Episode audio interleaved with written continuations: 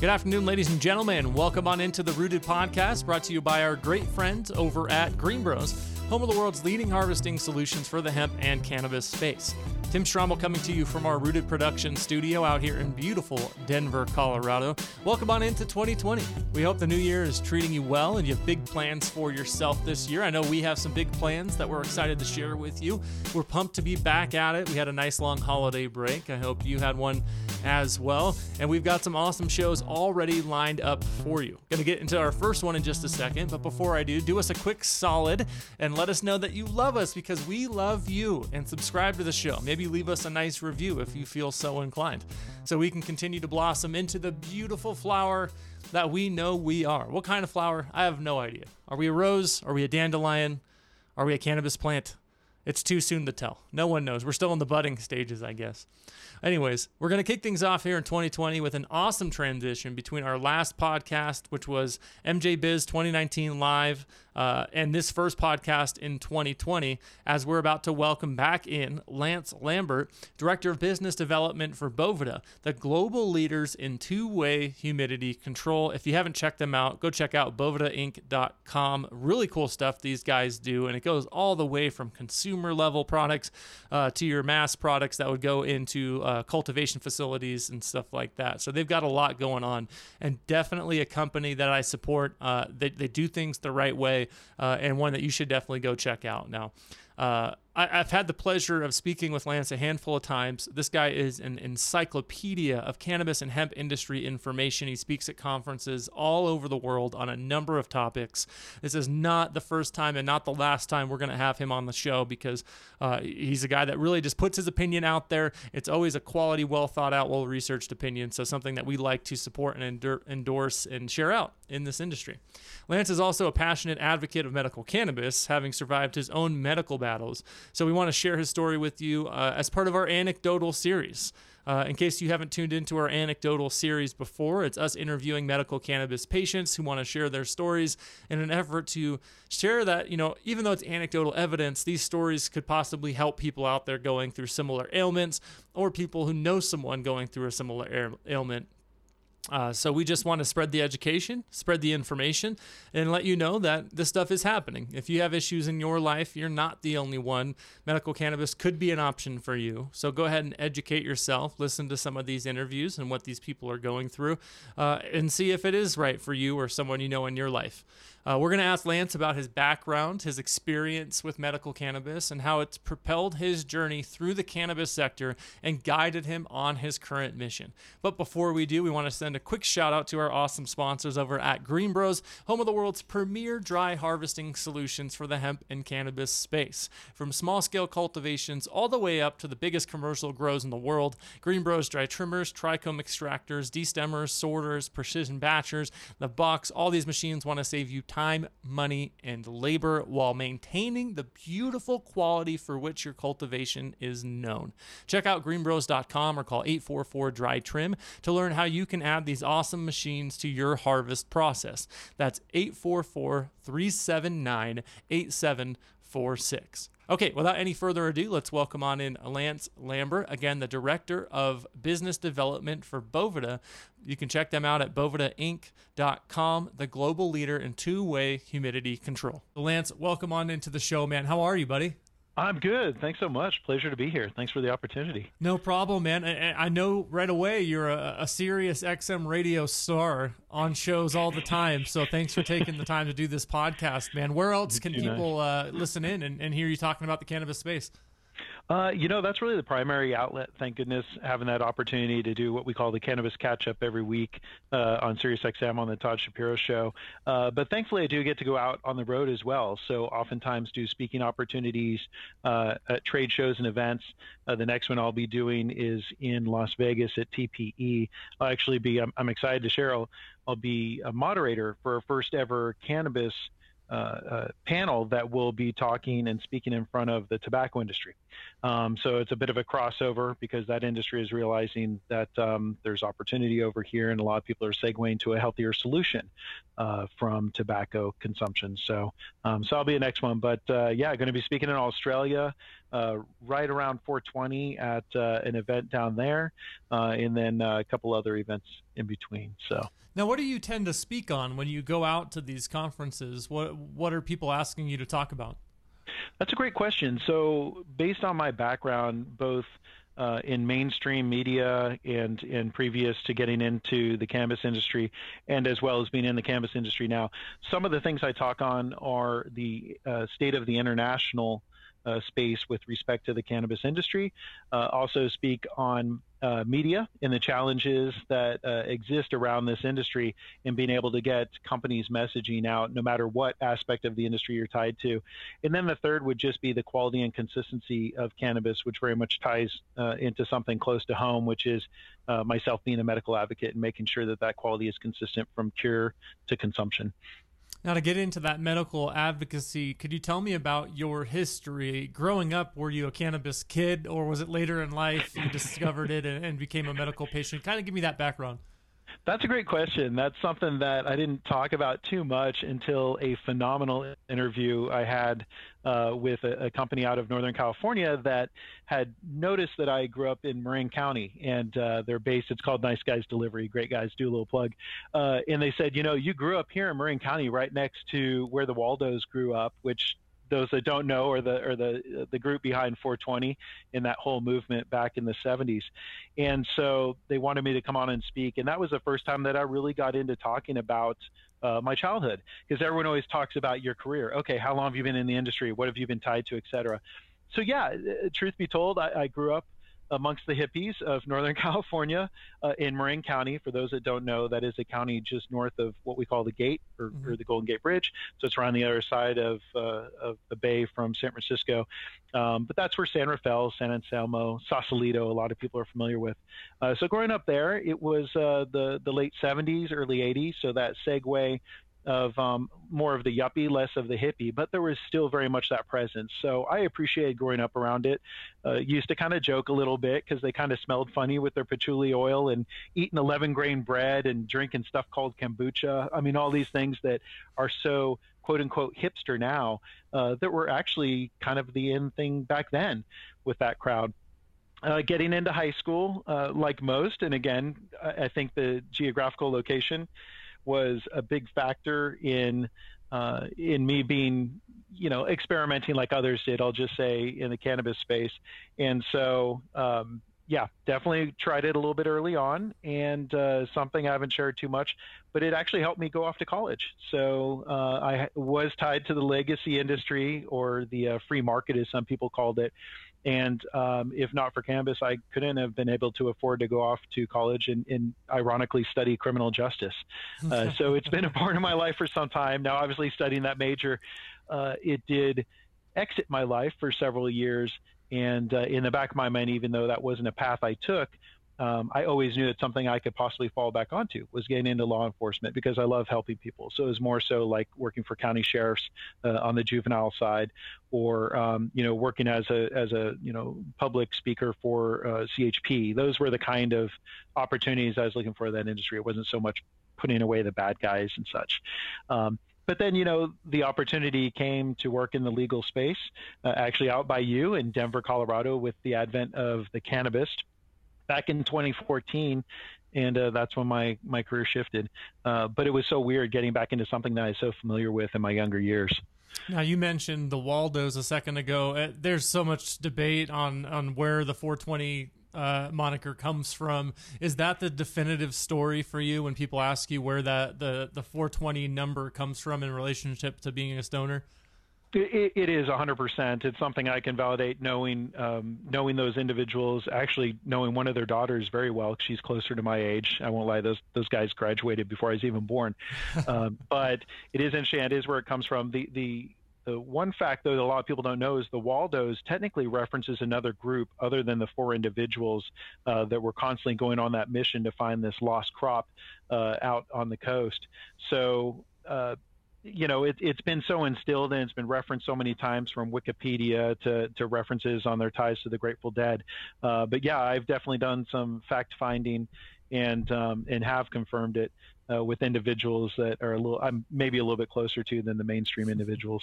So well, that's good enough for me. I can say in my couple of times speaking with you on podcasts, uh, you're one of the most uh, educated on this industry people that I've come across. So thank uh, you. You also mentioned growing up in Marin. I grew up in Santa Clara, so Bay Area oh guys. That's why yes, we yeah. instantly get along. I feel. Oh yeah. Uh, are you a 49er fan? Is there a Super Bowl party coming your way or what? you know, I, I digress from being fans of most mainstream sports. Yeah, I still follow a little bit of GP and Formula One, some more of the international. But uh, deep down inside, I still still have a love for the 49ers. You'll respect this. Uh, I was a bigger fan back in the Montana and Young days. Uh, but man, they've got a great team. They I, really finally it's it's a it's a day of reckoning, right? I, I, tell you what, I just got my Steve Young jersey out of the crawl space, oh and I'll be gosh. wearing it on Super Bowl day. Yeah, that's right. I have a Steve Young jersey. I have a, a Jerry Rice jersey from when I was oh like eight. That does not fit anymore, uh, but the Steve Young jersey fits. So I'll be wearing number eight uh, come Super Bowl Sunday. Now, uh, you, you, mentioned going to college. You study criminal justice, which is an outlier to anyone that's in the cannabis industry now. I would think. I mean, I've heard of people crossing over in careers and stuff like that. Uh, but when you leave, you join the cannabis. That's not your medical story. So, how does the medical side tie into your history? Yeah, the medical side really specifically ties into myself being a cancer survivor. Uh, you know, I, I came across an anomaly. I was having this uncomfortable pain back in 2000.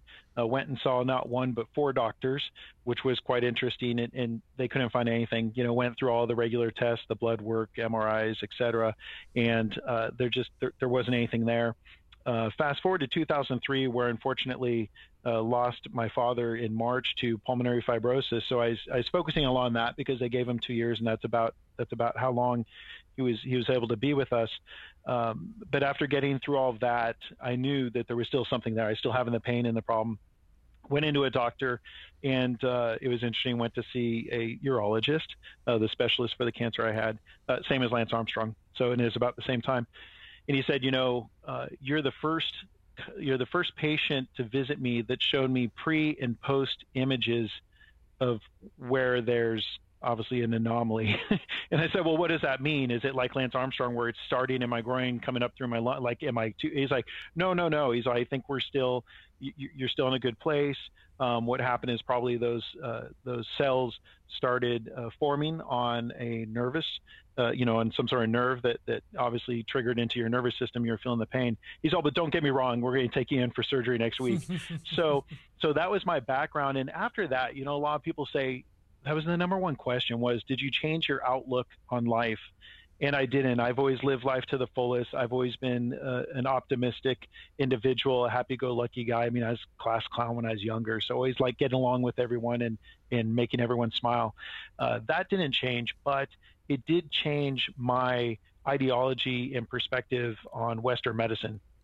I appreciate it being in there for me but when you go through a cancer that is not hereditary, that they have confirmed uh, is somehow established by an environmental situation, whether it be blunt force trauma due to playing sports or um, just some sort of anomaly in what you consume, what your intake is. Um, either way, I said, you know, I need to change this. So um, I'd already cut out soda at that time, but starting to cut out uh, red meat and starting to cut out things that again are less healthy, not depending on uh, synthesized or prepackaged vitamins, actually going to the source of vitamins and nutrients. So incorporating natural things like echinacea and turmeric and, and ginger in all these things that have health attributes. Cannabis being one of those, right? I mean, we're constantly, and, and again, Tim, you, you've heard me geek out a little bit that uh, there's so many attributes. We've talked about CBN, which is the oxidized iteration of THC, that is phenomenal for helping with sleep. I mean, it will, when that uh, when that comes into fruition, when the industry and when mainstream even more so learns and understands CBN better, I have a feeling that Halcion and Ambien both are, are going to have a wake up call because people are going to want this natural solution, this natural remedy. Uh, but the same is the case for CBG. CBG is a great example of something that I use to replace uh, ibuprofen and Tylenol. I, I, learned about the studies in ibuprofen and how that uh, does so much damage to our system, where CBG, again, is all natural. We have an endocannabinoid system.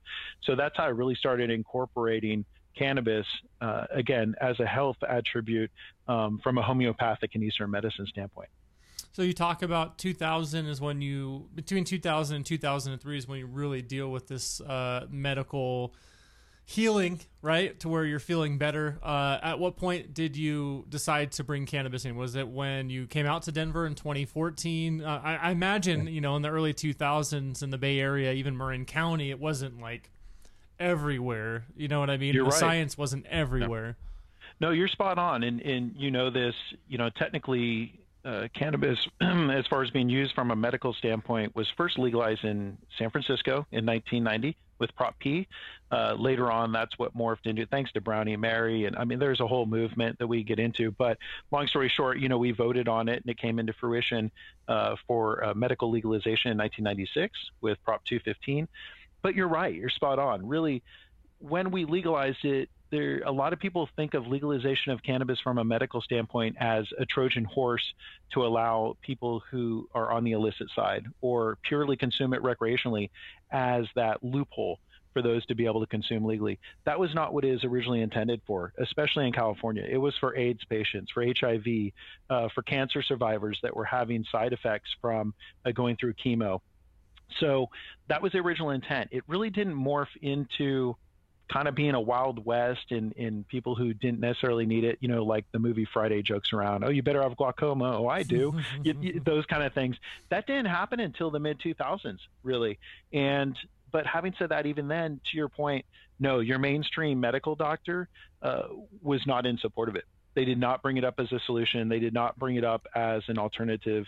Uh, so it was kind of a challenge. So with that and in the back of my mind, as mentioned, I still had those little hopes and dreams as always being able to possibly fall back onto law enforcement. So it wasn't until moving to Colorado, and it was really some of these stories we were covering, and, and you'll remember this because you've been out there for a minute. Uh, you know, when we started having these families, especially those on the lower income that were selling everything they had to move to Colorado so as to be able to get the medicine for their children that had grand mal seizures, epileptic seizures. Uh, I mean, these, we started covering these stories uh, via the Cannabist, and I was just so taken aback at how much this plant really has to offer and how much it changes and saves lives. Uh, so that's when I started considering it. Here's the unfortunate thing, though: the company that owned the Cannabist uh, was a quote unquote drug-free environment. So although we were the first mainstream news media outlet to establish a program like the Cannabist, uh, we weren't allowed per our our rule book to be able to consume. Uh, so it really wasn't until I moved home to California. I, w- I was dabbling in CBD, but it wasn't until I moved back to California uh, to head up media operations for a tech company called Weedmaps, um, where they had these. They had these, uh, you know, these these consumption lounges that if you had a medical card, then then you could legally go into this and, and medicate.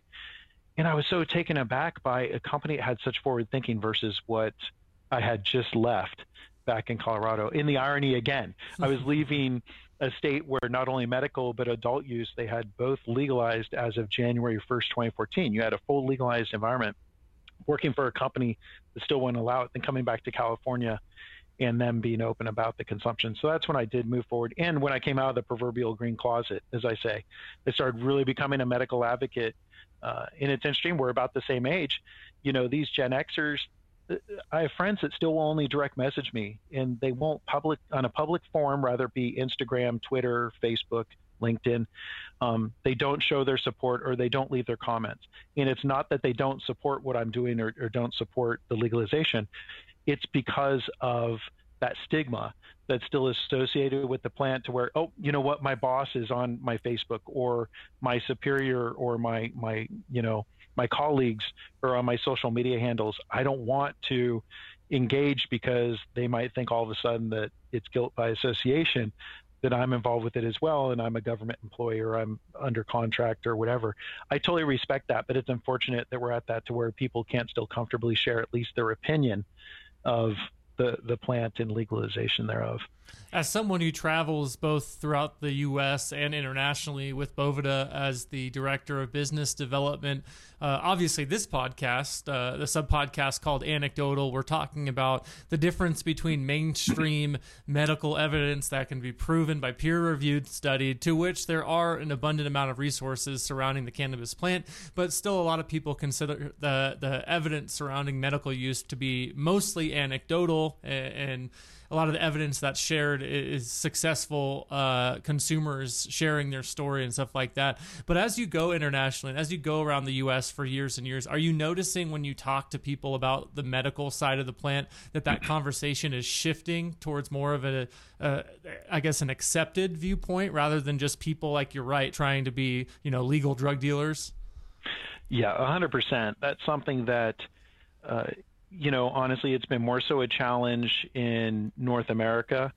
Uh, I'd say specifically the U.S. and Canada, but that's where there was so much influence thanks to an individual named Daryl Gates that happened into law enforcement. That was not his goal going to college. That was not his aspirations.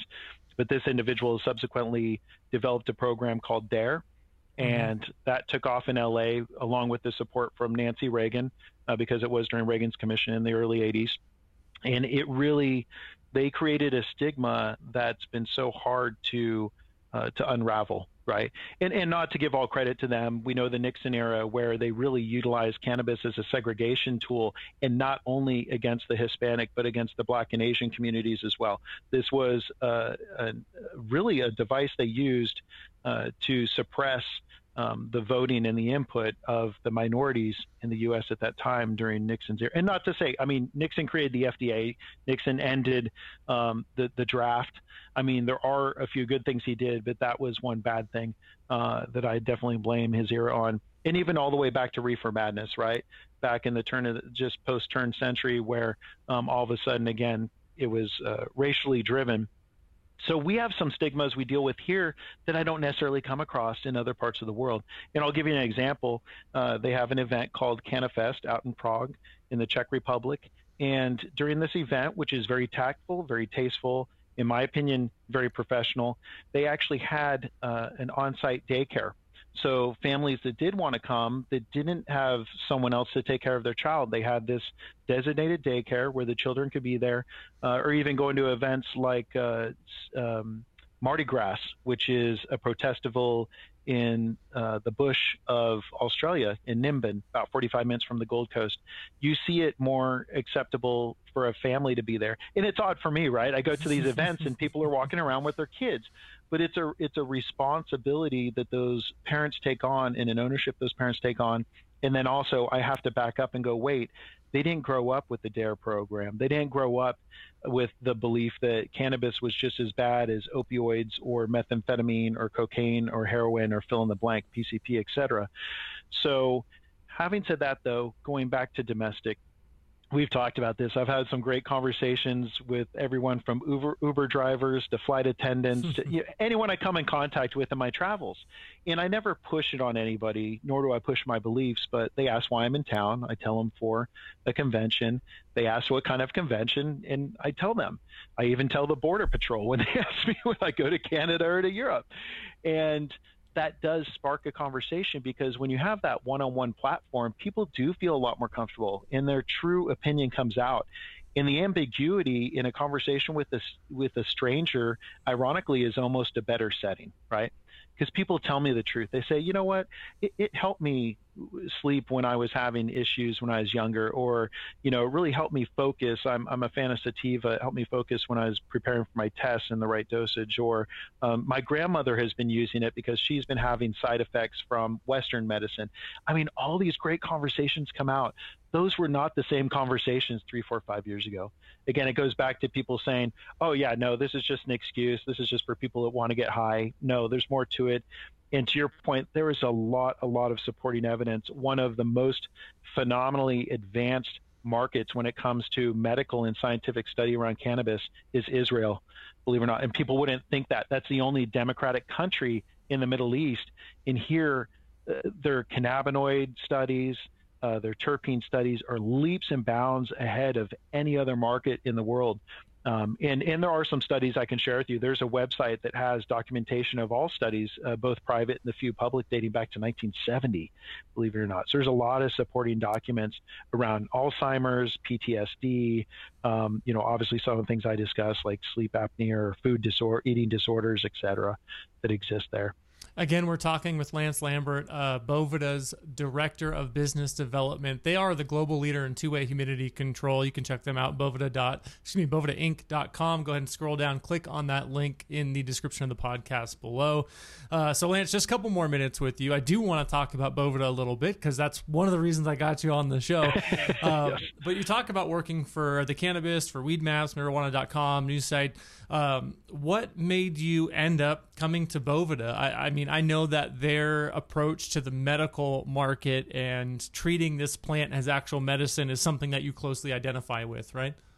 That's 100%. That's one thing when I came on, I had several opportunities at my foot at my feet when I left uh, Weedmaps, Boveda being one of them. One thing that attracted me to this company is that they did look at it uh, first and foremost as uh, medical uh, solution. And even to the reference that we use, my title recently changed, but we refer to the division that focuses on cannabis as the herbal division. And to me, that is something that more so pays uh, homage to its association from an Eastern medicine or homeopathic solution.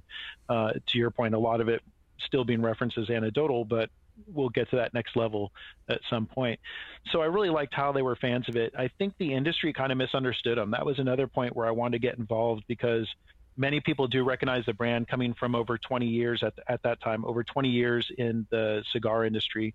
Uh, they're in the music, you know, being tied to the music industry with Taylor and, and some other guitar manufacturers, um, even helping NASA get product to space that needed to maintain proper relative humidity. Uh, so a lot of people looked at them as outsiders, but uh, I saw as having, as a company, having that heart and those core values that really did say no, they were here to support and they did believe in maintaining the quality, consistency, and the safety of cannabis. That's one thing that attracts me, honestly. You know, our, our friends at GreenBroz, you know, they have a device that helps make sure that all cannabis is sterile and free from any microbials or mold.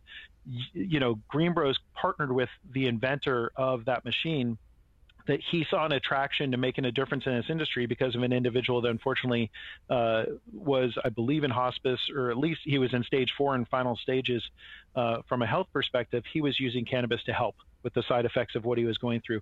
Unfortunately, he was exposed to cannabis that was not safe, that, that had mold, which ended up in, um, you know, obviously pneumonia, and then pneumonia ended up, unfortunately, in, in him passing away. Um, GreenBroz said yes, there there does need to be a solution in this industry to make sure that the cannabis is safe.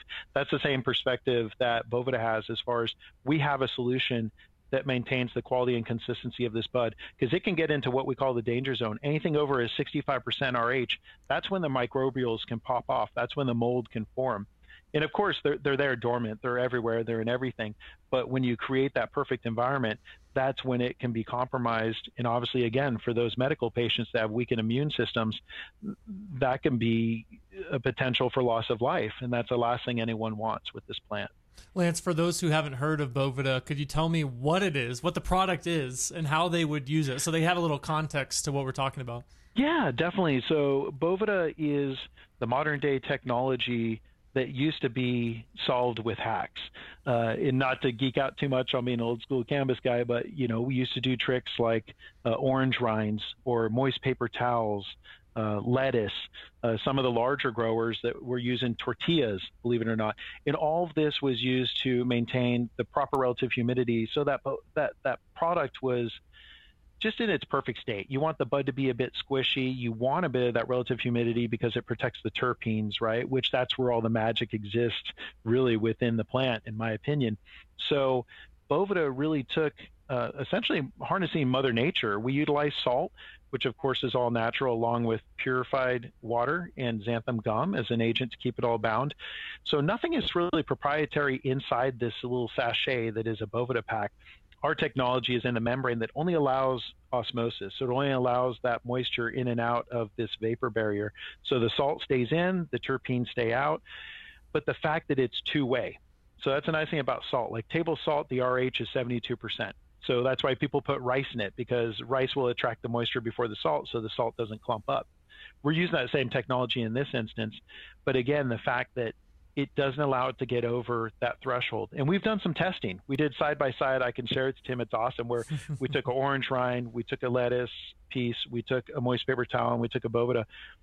Even something like orange, which my my R and D team thought would be cute to ask me. They're like, "Oh, what do you think the percentage of moisture is in an orange rind?" And I'm like, "Oh, like factoring the essential oils and the actual bound water, I'm all 60, 65%. They're like, no, over 95%. I'm like, are you serious? Wow. Orange rinds are up there with lettuce and celery. And they're like, yep. And then they showed me the image of how mold had formed on that orange within three days of being stored in a sealed container with flour. I was like, that's that's what makes us so so really I use the analogy of why take your clothes down to the river when you have a washing machine in your garage. Like the technology is there. Don't risk not being able to get the end result you want with these hacks that people have used in decades past. That's where this technology really is a solve. And I got to mention before we get out of here the terpene shield. Okay. Yes. Uh, Boveda I mean, I guess tell me about it because I have it. I have it in my notes, but I know you'll explain it better than me. And I thought yeah. this was super cool. Yeah, something a few of us were discussing. So we have some hardcore. I'm a connoisseur myself. Some call me a canna snob, but there are some individuals that felt that when they use Boveda, all of a sudden it changed the smell of their stash or changed the smell of their product, and it did. But what they didn't understand is that terpenes, which again a lot of the magic is there, right? That's that's where you you really need the terpenes in order to create that that sincere entourage effect with mm-hmm. the cannabinoids in the plant. But what people thought, which is understandable, is oh well, the, the, terpenes must be getting pulled away from the boveda. It's like no, actually, boveda creates this monolayer, as we call it, this single layer of moisture over the bud to preserve that. Because the fact is, terpenes are hydrocarbons and they're highly volatile. So if you're smelling, which is great, it's great to smell the tangy Kushes, it's great to smell the wedding cake, it's great to smell the sour diesel or the hazes. But if you're smelling it, that means that those volatile terpenes are evaporating out of that environment. So you're losing the quality. So we really are a terpene shield that keeps that, those terpenes where they belong with the biomass or with the bud. Oh man, that is super interesting, and I know we'll hear more about that coming out. Uh, now, I do have more questions, but I think this is a great point. I think I want to get you lined up in like a month or so. We're gonna like make this a routine podcast. I swear. That would I, be excellent. I'd love it. I wrote down like five or six other questions that I just don't have time for, and they'll take us on all sorts of tangents. Uh, so I'm not gonna sit and make you go through that. Okay. All good. All right, Lance Lambert, Director of Business Development for Boveda. Again, bovedainc.com. Scroll down, click on the link. You can check them out. They're the global leader in two way humidity control. If you haven't heard of them before, they're all over the cannabis space uh, from cultivators that use them, a ton of end users use them. If you haven't heard of them, just check out their website, try their product, and you'll understand why, like I said, they are the global leader in two way humidity control. Lance, thank you so much, man, and we'll do it again soon, okay? Hey, I'm looking forward to it. Thanks again, Tim. Again, his name is Lance Lambert of Boveda. He's the director of business development over there. You can check them out, bovedainc.com. They are the global leaders in two way humidity control. That's going to do it for us on the podcast this afternoon. Big thanks to Lance for joining us and reminding you go ahead and stay tuned. Our next podcast is a good one. I'm not going to tell you who's on it yet. Uh, we're going to put some information out, so stay tuned, uh, and we'll have that interview for you in the next week or so. But that's going to do it for us on the show. Don't forget to check out stayrootd.com for your latest shows and show information. You can also check out at Stay Rooted. That's R O O T D. We took the E out because we're too cool for that uh, and everyone seems to be doing it. Uh, but go ahead and check us out at Stay Rooted all over social media. Okay, Tim Strombel reminding you one more time, as I always do, to work hard, to be humble, and stay rooted. See you next week, everybody.